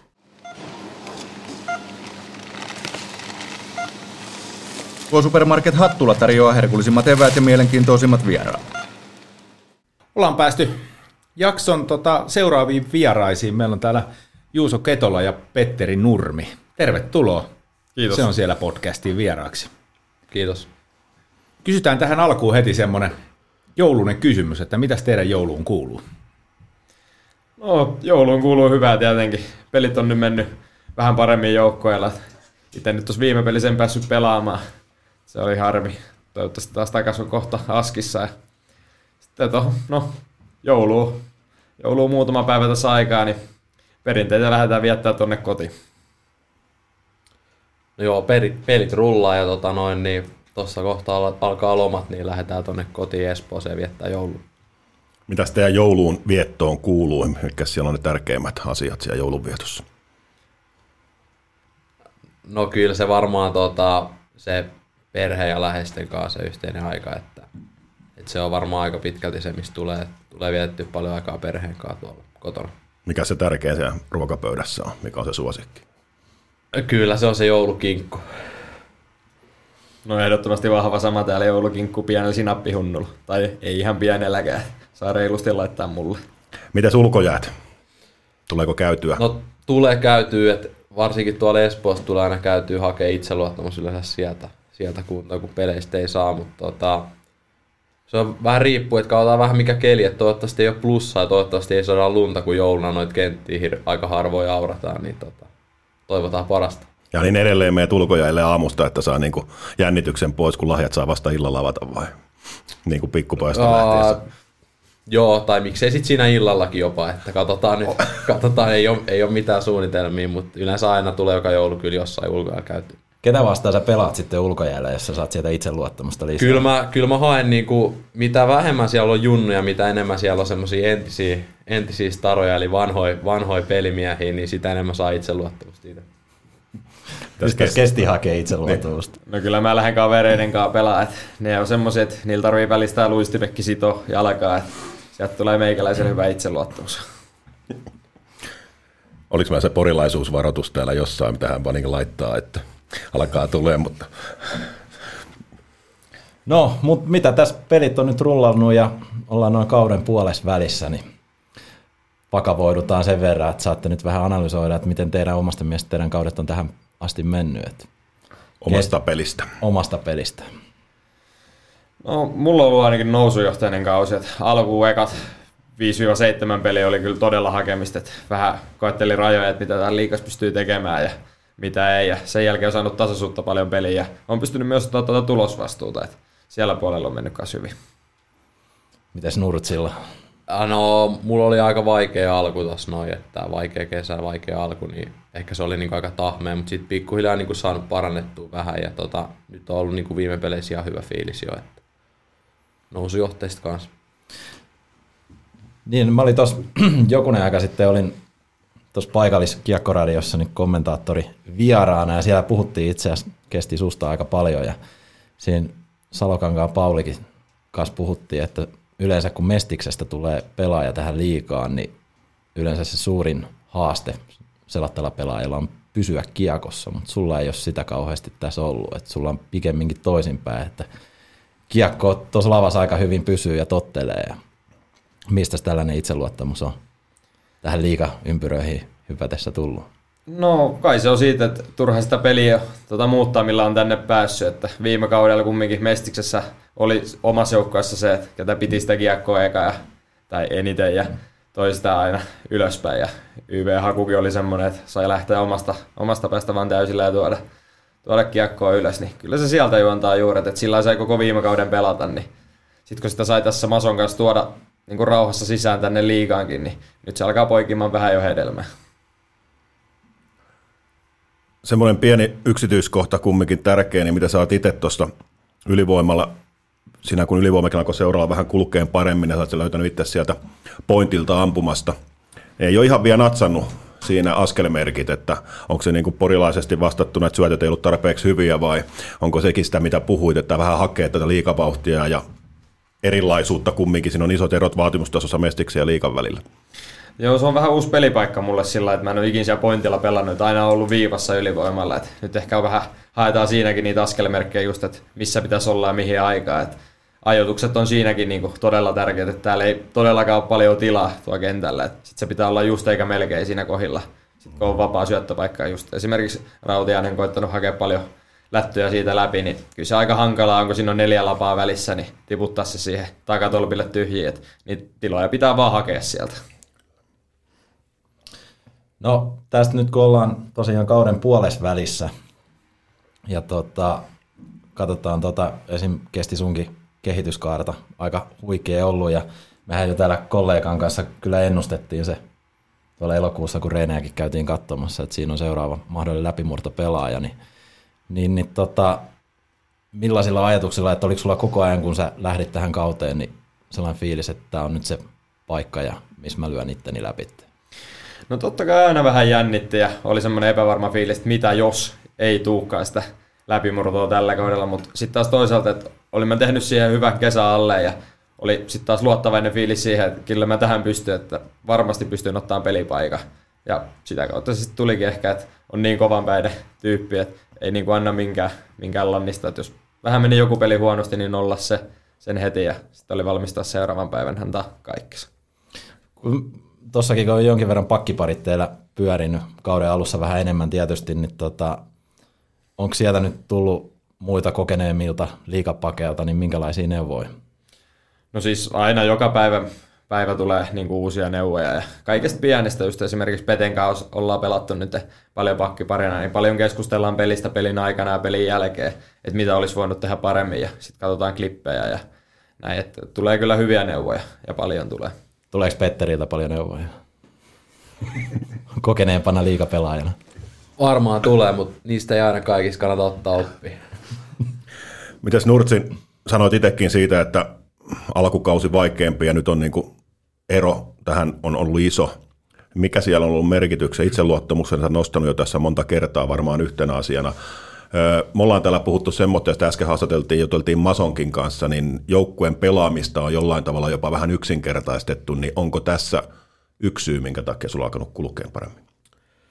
No joo, voi se sekin olla, että sitten tietenkin kun joukkueena oli haastavaa, niin sitten olihan se myös tota, olihan se myös sit itekin, itekin vaikeampi, kun oli, oltiin joka monta peliä hävittiin, niin sitten aina löytää tavallaan siinä menettävää sitä itseluottamusta, mutta eikä se isoin, mikä itse, niin on se, kun, että saanut niinku oma keho niinku sellaiseen kuntoon, että tuntuu niinku hyvältä olla siellä jäällä. Että oikeastaan niinku se alku oli just silleen, että niinku tuntuu oikein, että ei, ei niinku vaan ei lähde ja ei niinku halua olla siellä tavallaan, kun ei ollut niinku niin hyvässä kunnossa, mitä olisi ehkä pitänyt. Joo. Se kuitenkin vaatii tälleen. Ja, tota, ei siinä muuta, että ehkä se on ollut se, mikä sitten on tuonut tavallaan sitä itseluottamusta tuohon noin ja sitä, kautta niinku saanut parannettua.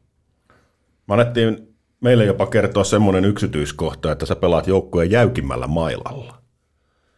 Saadaan kympin jäykkönä. Pitääkö tämä paikkaa? Ei, ei missään nimessä. 105 vaan. ei 110 missään nimessä. Se on sit jo liian jäykkä. No ei ole paljon lämäreitäkään näkynyt kyllä, että johtuuko tämä siitä, että kerro vähän, mistä sä oot näin jäykkään mailaan niin kuin jäänyt Ei, käteen. siis tuohon lämärijuttuun ei pysty vaan kommentoimaan. Nyt Eelis antoi henkilökohtaisesti kiello, että mä en saa kommentoida siihen maille. maille. Ettekö ole mukaan nähnyt, millainen nurtsit lähtee se viivakuti? Viimeiset, no itse asiassa ei viimeiset kaksi syöttöä, vaan ei viime syöttöä, mutta sitä edellistä kaksi syöttöä ylivoima, eli Nurtsillahan on ihan kaamea pyssy ollut viivasta. Eka kaaliperhonen siihen rintaan ja siitä tykki laittoi sit sisään ja sit sitä edes ipapelis. Ihan kammolämäri jäitä pitkin pujuista sisään. Just näin. Mutta kato, 105 kuitenkin niin rikottu yhden kauden maaliennätys, niin ei, ei voi missään nimessä vaihtaa. Onko se ollut sulla kuinka kauan? Onko se, onko se jäänyt joskus niin kuin aikanaan, vai onko se saanut jonkun vanhan no. liikapelaajan ylijääkän maille ja sillä mennään edelleen?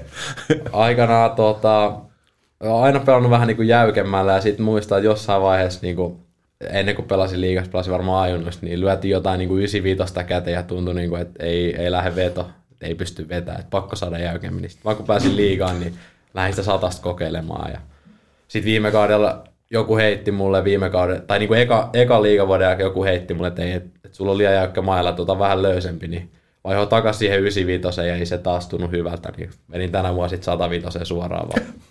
Paljon sulla on? Mulla on 90. No niin, joo. Tosiaankin. No, tässä sen verran täytyy palata vähän ajassa ta- taaksepäin Petterin kanssa, että tosiaan kolmatta kautta pelaat tässä liigan matkassa. Ja tulit vähän silloin puskista pikkasen löyt ekalla kaudella itse tuohon liigakokoonpanoon ja oli ihan huikaseva ensimmäinen kausi.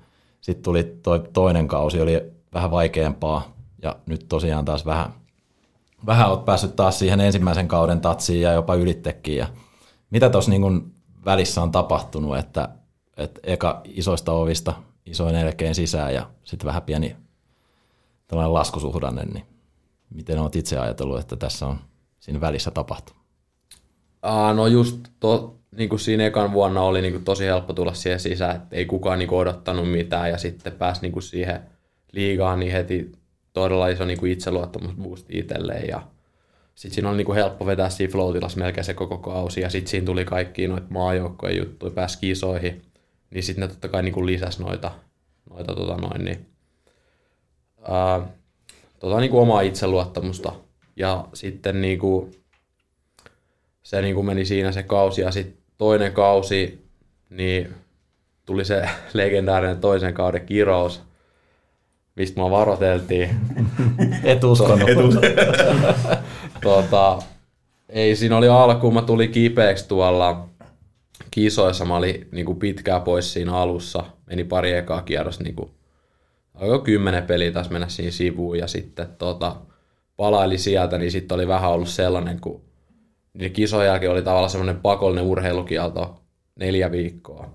Niin sitten oli taas kanssa vähän sellainen, että ei oikein niinku tuntunut niin hyvältä. Ja sitten oli niinku muutamia, muutamia pieniä loukkaantumisia koko ajan siinä, mitkä ei, niinku, ei niinku estänyt pelaamasta, mutta vähän haittaa sitä peliä, niin sitten ehkä se niinku tuntui siinä. Niin se oli varmaan sitten se syy, miksi, miksi se oli sitten se kausi niin vaikea. Ja sitten tämä kausi kanssa ehkä sama just niin kuin tuossa sanoin äsken, että sit, kun se oli vaikea se startti ja valmistautuminen kauteen, niin sit se on niinku ollut sen näköistä, että nyt, nyt taas päästy niinku oikealle raiteelle, mutta näistä niinku opitaan nyt ainakin tietää sitten, kun ensi kausi alkaa, että mitä siinä kesällä pitää oikeasti tehdä. No mitä siinä pitää tehdä? Pitää, pitää treenata hyvin ja tota noin, niin laittaa itse semmoiseen kuntoon, että on valmis sitten pelaamaan, kun pelit alkaa. Mutta toihan kuulostaa ihan niin kuin terveeltä puheelta siinä mielessä, että virheitä saa ja niitä tehdään, mutta niistä myös opitaan, toivottavasti. Joo, kyllä. Mitäs tota, onko sulla kesti tämmöinen tieto tullut, että sä oot tehnyt jo tällä kaudella HPK-historiaa? Ei ole kyllä tullut. Sä oot tota, niin, HPK on tulokaspuolustajien pisteennätyksen rikkonut. Okei, okay, hieno kuulla. Tota, edellinen ennätys Rami Alanko 0 plus 14 ja nyt se meni sitten rikki. Ja samasta tilastossa mennään, niin koko kauden ennätys on 7 plus 23, eli 30 pistettä, eli kaikki mahdollisuudet myös rikkoa se tasaisen taulukon mukaan. Ja siellä alkaa tulee aika kovia nimiä tällä taulukossa, sit kun katsellaan, että siellä kädessä esimerkiksi on Sami Vatanen, niin kyllä se niin kuin pistettäkin valossa aika kovaa kautta mennään. No joo, se on vähän ehkä yllättänyt itsekin, että on muutamia helppoja pinnoja tullut, mutta sitä se sitten varmaan on, kun heittelee kiekkoa vähän joskus maalille, niin joskus niitä ilmaisiakin pinnoja saa. Nurtsi tuolla vähän pyöritteli silmiä sillä kun Jylppy tässä vieressä kertoo faktoja, että eikö meinaa niin kuin oikein uskoa, että tämä on mahdollista? Ei, siis en mä tiedä, jos toivottavasti Ketola ei niitä mun maaleja, maaleja tarkoittanut ilmaisina pinnoina. Olisi Nurtsilla tullut muuten paljon ilmaisia pinnoja. Joo, mulla on tullut varsinkin viime kaudella tullut ja no tällä kaudellakin en nyt ihan muista, en muista, että olisi ihan kauheat joulua käynyt, mutta kyllä niitä varmaan on, jos tuossa lähtisi katsoa nyt. Katsoa nyt niitä, niin ihan varmasti ilmaisia olisi. Täällä kummallakaan sulla nyt on ensimmäinen kausi periaatteessa ja sullakaan ei kauaa siitä on, niin mitäs noi vanhemmat kiekkopäämiehet vastustajajoukkueessa, niin onko siellä tullut mitään nasevia heittoja ruukieille tässä ensimmäisellä kausilla tuo kaukalossa, kun on kulmassa painittu? Ei mulle ainakaan ole tullut. Harvemmin varmaan ne vastustakaan kiinnittää huomioon siihen, että, että oot sä se ruukien pakki täällä vai et. Oliko tää silleen, että näitä joutuu sitten sensuroimaan, jos näitä heittelee? Anna tulla vaan. Anna tulla vaan. Niin, anna tulla No ei, ei, mulla, ei mulla hirveästi mitään, vaan muistaa, että joskus toi Jesse Joensuu heitti, että tota, onko sulle edes liigadiili? Mitä sä vastasit, Jesse? En mä, en mä vastaa ikinä mitään. No. Ai silloin sä oot hiljaa. No, Kyllä mä aina siellä kentällä on hiljaa, Okei. okay. mä lähden noihin mukaan ollenkaan. Jossain kerhovideossa, niin, tota, niin sun kohdalta, Juuso, niin sanottiin, että sä oot oikein kiekko niila. Allekirjoitatko sä itse tämmötteen? No en tiedä, jonkun verran jääkiekkoa seuraa ja tilastoja, mutta en nyt ehkä ihan kiekko niilo, mutta kiinnostunut lajista. No heitetään sen verran sua heti pussin alle tässä näin lähetyksessä, että mikäs numerot siellä katossa on jäädytettynä tuo hallissa. No en mä niitä vieläkään tiedä.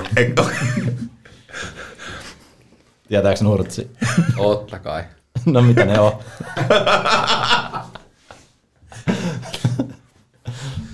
Siinä meni molemmat pussin alla. Heittäkää vuorotellen numero, tuleeko mitään? Ja 36, Kyllä, oikein. 38. Miro vai? Ei, vai oliko se 28? En minä muista. Siis tähän voi heitellä ihan mitä vaan. niin, Niin Eikö voi. 99 ole kaikissa hengessä jäädytetty? No, joo, se on sillä lailla. Tuulola, mutta onkohan se... Se olisi pari numeroa pelaa teidänkin kanssa. Niin on 17. Niin. Mutta mikä Tuulolan numero? Onko se... En mä sano mitään. 82, hei. No ei sinne ole jäänyt. Okei, nyt oli vähän Niin. pahempi tähän näin, mutta Ei Ja näitä ei sitten sensuroida pois, että nämähän menee. Niin, niin, no, Hyvä, totta kai. hyvä, hyvä. Savolaisen 18 on tämä toinen teidän No kanssa niin, just tämä tarkoitin. Niin just näin. 3818 melkein sama. Melkein jäädytti niin kuin Miron paina, ei se niin kuin huono ole tässä. Ei, no se on Joo. fanien jäädyttämä niin kuin mielissä, mutta Niin. ei ole kyllä virallisissa vielä. Mut jos puhutaan teistä, niin tota, ylipäätänsä jääkiekkoilija, niin minkälaisia esikuvia teillä on ollut? No, itse on niinku katsonut paljon, esimerkiksi jos NHL mennään, niin mm. siellä on ollut PK Subbani, se on semmoinen niinku aika värikäs pelaaja. NHL tykkää hyökätä, tykkää puolustaa. Ja no, kyllä tässä Tuulettaa sit, myös. No kyllä. Ja varsinkin just jonkun hienon maalin jälkeen, niin kyllä saattaa kiertää kenttää ympäri. Ja sitten joku, ehkä toinen niin nykypäivän NHL-pelaaja niin on Victor Hedman, että se on niin kuin aika monipuolinen pelaaja. Iso, pystyy puolustamaan, mutta pystyy kyllä takamaan niin kuin tulosta ja pelaamaan niin kuin isoja minuutteja joka ilta. Pystyykö muuten tässä nyt lupaamaan, että kun Suppanista puhutaan, hänellä oli tämä vakiotuuletus, että pieni vauhti ja sen jälkeen pientä pumppia sieltä tulee, niin pystyykö vetää seuraavan kerran, kun osuu ylivoimalla sitten, niin samanlaiset. Se on vähän semmoinen flow-juttu siinä, että ei oikein pysty niinku tietää mitä Niin, tulee. Se on vähän aina sellainen herra haltuu tilanne se, kun, kun osuu putkien että mitä tulee tapahtumaan. No mutta heitetään se pieni haaste, että jossain kohtaa, koska ma- Niin. maalivahti Rajaniemihän täällä, on, täällä heitettiin hänelle haaste kuperkeikoista ja hän on niitä suorittanut nyt. Joo, Niin. no, pistetään korvantaa. Mi- Miten siellä toisessa päässä, löytyykö sieltä jotain esikuvia, ketä oot katsellut? No ei, ei oikein. Yleensä seurannut vaan niinku noit suomalaisia NHL-pelaajia, niin on tykännyt sit katella, että ei mitään erityistä. Mutta niinku viime, viime aikoina, viime vuosina, niin erityisesti alkanut katsoa tuota Antti Pilströmiä. Perustelut tälle. No ei mitään, että seurannut vaan niinku, miten kaveri toimii tuolla jää ulkopuolella, valmistautuu peleihin, niin siitä on tullut vaan sellainen esikuva.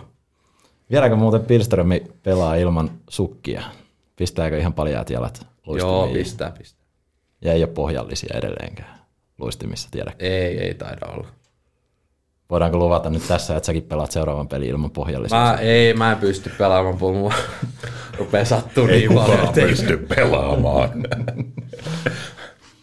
Onko joku yllytys niin kuin hulluus menossa No kyllä tässä? nyt täytyy haastaa, kun ollaan jouluspesiaalissa, nyt täytyy vähän haastaa jätkiä. Mutta, tota, Petterilläkin on tuossa NHL-varaus Montrealiin ja oot siellä leireillä käynyt, niin kerro vähän, että minkälaisia kokemuksia on sieltä päästä ollut.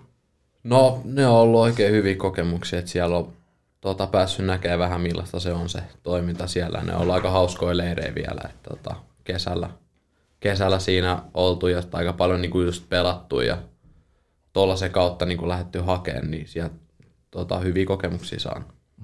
Onko siellä minkälaisia niin kuin keskusteluita olet käynyt Montrealin kanssa, että mitä sieltä on puhuttu, että mihin asioihin täytyy omassa pelaamisessa kiinnittää huomiota, että mahdollisesti saisi sieltä sitten jossain kohtaa sitä niin sanottua taivaspaikkaa auki. No kyllä siinä on, niinku, on siinä niinku moni, moni asioita, että niinku fysiikkaa pitäisi kehittää vielä ja sitten niinku luistelussa sellaista niinku ketteryyttä, että pystyisi kääntyä pienemmässä tilassa ja pelata pienemmässä tilassa paremmin ja sitten muutenkin niinku luistelu on sellainen, niinku, mikä pitäisi sit, mitä pitäisi kehittää, jos niinku sinne haluaisi. Otetaan tuommoinen joulu, joulun välikysymys tuohon väliin vielä, niin tota, mitäs teillä sieltä lapsuudesta, niin onko jäänyt jääkiekkoon liittyviä lahjamuistoja tai joulumuistoja tämmöisiä, mikä vuosien varrelta, mikä kuuluu aina tämmöiseen jouluspesiaaliin mukaan? No mä muistan silloin, tota, olisiko se ollut 2011 kisojen jälkeen, niin sai Jarkko Immosen maila nimikirjoituksella. Et se on niinku ollut semmoinen, minkä muistaa niinku aina. Se oli kova juttu silloin. Eilen olisi ollut vielä vastassa, niin olit, pe- missä sitten sen peliin sitten, niin Kyllä. tämmöisiä hienoja sukupolven juttuja, mitkä niinku saadaan kasattua. Joo, no mulla on varmaan ollut joskus, kun jouluna saanut pienempänä Uudenmailla, niin se on sellainen muisto, mikä jäänyt mieleen. Ei ollut silloin vielä 95 mailla. Ei ollut silloin vielä 95 ihan No mutta tässä kuitenkin nyt, niin tota, Petterikin, niin tuore jatkosopimus sulla, niin toi meidän somevastaava Eelis sanoi, että se ei saanut oikein sulta suoraa vastausta, että miltä nyt tuntuu tuore jatkosopimus, niin pystyisikö se tässä kertomaan nyt ihan ilman venkulointia, että mi- minkälainen fiilis? Miksiköhän Eelis heittelee mua bussia? Täällä on siis, täällä siis, siis totta kai hyvä fiilis, että tämä on ollut niinku sellainen ympäristö ja on varmaan niinku myös ensi vuonna sellainen, missä on niinku hyvä kehittyä. Et nyt tämä kausi varsinkin niin treenataan aika kovaa ja tota noin, niin uskon sen takia, että on niinku hyvä paikka nuorille kehittyä ja uskon, että täällä pystyy siksi ottaa seuraavia niinku steppejä. Olisiko sullakin kesti meille joku joululahja tähän seuraavaan kauteen liittyen tässä näin kertoo meidän faneille ja kuulijoille? Joo, eli mun optio on kanssa käytetty, että jatkan täällä ensi kaudella pelaamista. No niin, sieltä tuli yleisön aplodit. Mutta tota, millä mietteillä ja fiiliksellä näin yleisesti?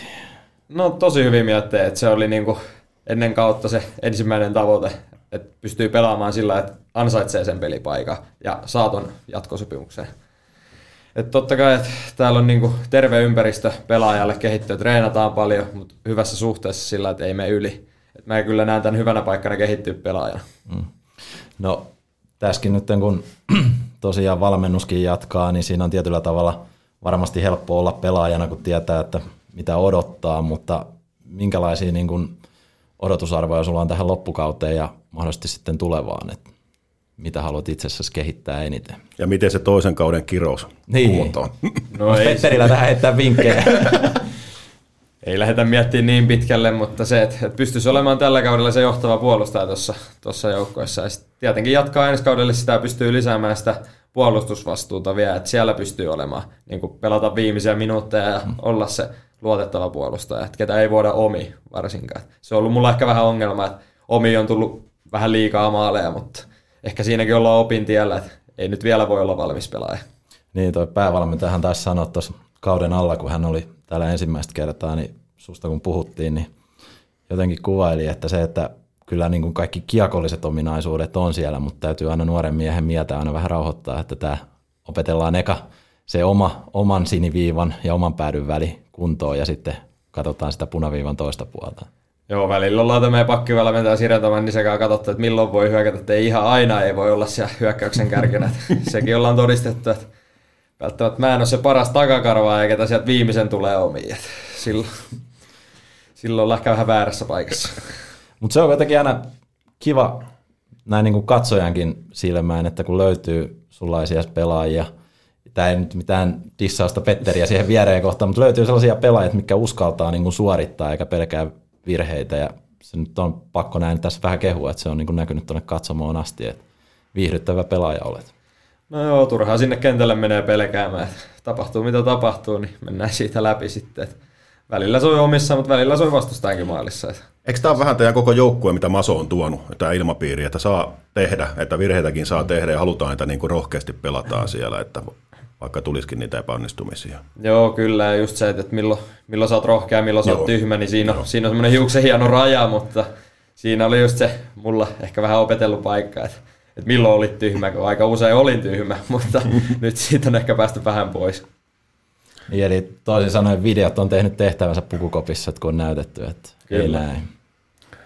Vieläkö sulla Santeri jotain? Mulla on enää yksi juttu. No anna tulla, anna tulla. Kun mehän rakastetaan näitä kiekkotarinoita. Nyt me kuullaan erittäin hyvä tarina. Petteri saa sen kertoa meille viime vuodelta, kun hän vähän kiusasi huoltajia, kun hän oli loukkautuna pitkään. Ja mitä sitten tapahtui? Kun... Kerro koko tarina pitkänä versiona, se on aika hyvä. Ai ihan, ihan tota muista. Voikohan näitä kaikki kertoa tässä näin? Tota, Voi. voi kertoa. Voi kertoa. Ai vaikka, olisi ja, jall, vaikka Jallusta otettaisiin tota noin, niin Jallu liittyy siihen aikaan. No okei. Okay. No siinä oli joku peli, tota, oli, olikohan sarjapeli? Varmaan sarjapeli oli. Tota, ja sitten mietin silleen, että tuolla tota, Espoossa olen tykännyt käydä yhden sellaisen ilta, iltavuorolla, perjantai-ilta, sellainen 21.30-23 sellainen jäävuoro alkaa, niin tota, Olen tykännyt käydä siellä ja sitten mietin, että ei vitsi, että ei mulla ole mitään mailaa. Että pitää ottaa tosta yksi maila, maila mukaan, kun menen sinne. Ja menin niinku tokalle. Oli katsoa siellä laitiospeliä, menin niinku tokalle erätaululla vähän niinku katsoa, jos nyt tästä saisi ovelasti sen mailan niinku jo otettua, niin sit tota noin, niin ei tarvitsisi enää pelin jälkeen sitä säätää, niin sit katoin, niin siellä Jallu, Jallu nukkui sohvalla ja se just heräsi siihen, kun mä kävelin sinne. Ja sit se oli, mitä sä täällä teet? Ja tota, sitten, mä, no ei, ei mitään, että tuli vaan nopeasti pyörähtää ja sitten lähdin takaisin yläkertaan. Ja kautta se kolmas erä siinä loppuun ja sitten tota, pelin jälkeen siinä aika nopeasti, kun puheet oli pidetty, niin otin vaan siitä mailla ja sanoin vaan, että kauden, no nähdään tota, nähdään maanantaina ja sitten ää, sitten Jallu jotenkin siitä, en muista ihan miten, mutta Jallu jotenkin siinä niin kuin näki, kun mä lähdin juoksemaan ja sitten mitenköhän se meni? Jallu näki varmaan, että se, hu- ehkä siitä ovelta se jotain huusi, mutta mä olin juossut jo niin pitkälle sinne, että en mä enää kuullut mitään. Mä jatkoin juoksemista, siinä tietenkin puku päällä piti silloin olla peleissä, niin puku päällä juoksin siinä ja juoksin siitä tien yli aikaa. En, en varmaan ihan suojatien kohdalta katsoin, että ei tule mitään autoa, mutta juoksin tien yli vaan ja juoksin sinne omaa autoa kohti ja sitten yhtäkkiä katsoin, niin poliisit vilkut päällä. Poliisit vilkut päällä tulee ja avaa, avaa siihen ikkunan ja kysyy vaan, että mikä homma. Sitten siinä vaan selitti, että joo ei mitään, olin tossa yhden mailan vaan kotiin. Ja tota, ei siinä sit, sit siinä ihan hyvässä hengessä poliisit ymmärsi vaan jotain. Varmaan vähän naureskeli vaan, että oli epäilyttävän näköinen tilanne, kun mies puku päällä juoksi siinä. Tota, ja sit Jalluhan laittoi siihen perään vaan mulle jotain viestejä, että, että 250 lähtee seuraavasta palkasta. Toimitusjohtaja näki, että sä juoksit, niin ei varmaan tykännyt hirveästi. Ai ai, loistavaa. Mä mietin, että uskaltaako kysyä, mutta kysytään nyt, että lähtikö? Ei, ei lähtenyt, mutta tuota, palautin sen mailan kyllä niin hallille. Yes. Hei, paljon kiitoksia Petteri ja Juuso ja oikein hyvää joulua teille molemmille. No siinä kuultiin jälleen yksi hauska tarina, ja tarinoita varmaan riittäisi pilvin pimein. Oh, osa varmaan sellaisia, mitä ei välttämättä sitten päivänvaloa kestäisikään, mutta Mä luulen, että tämän päivän osalta kello alkaa olemaan sen verran, että tarinointi on parempi lopettaa tähän näin, mutta ollaan kuultu hienoja, hienoja tarinoita ja hienoja uutisia, mutta onko meillä vielä huomiselle jotain jättää?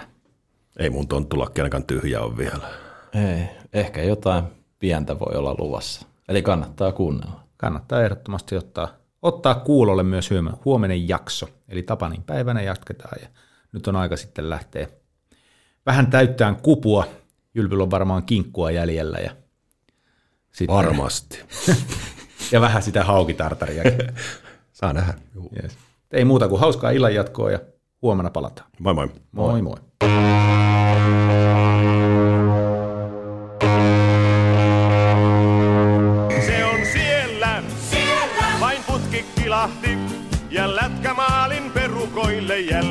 Vilahti. Se on siellä, siellä. se sinne pujahti. Taas lamppu palaa takana, se verkkoon sujahti.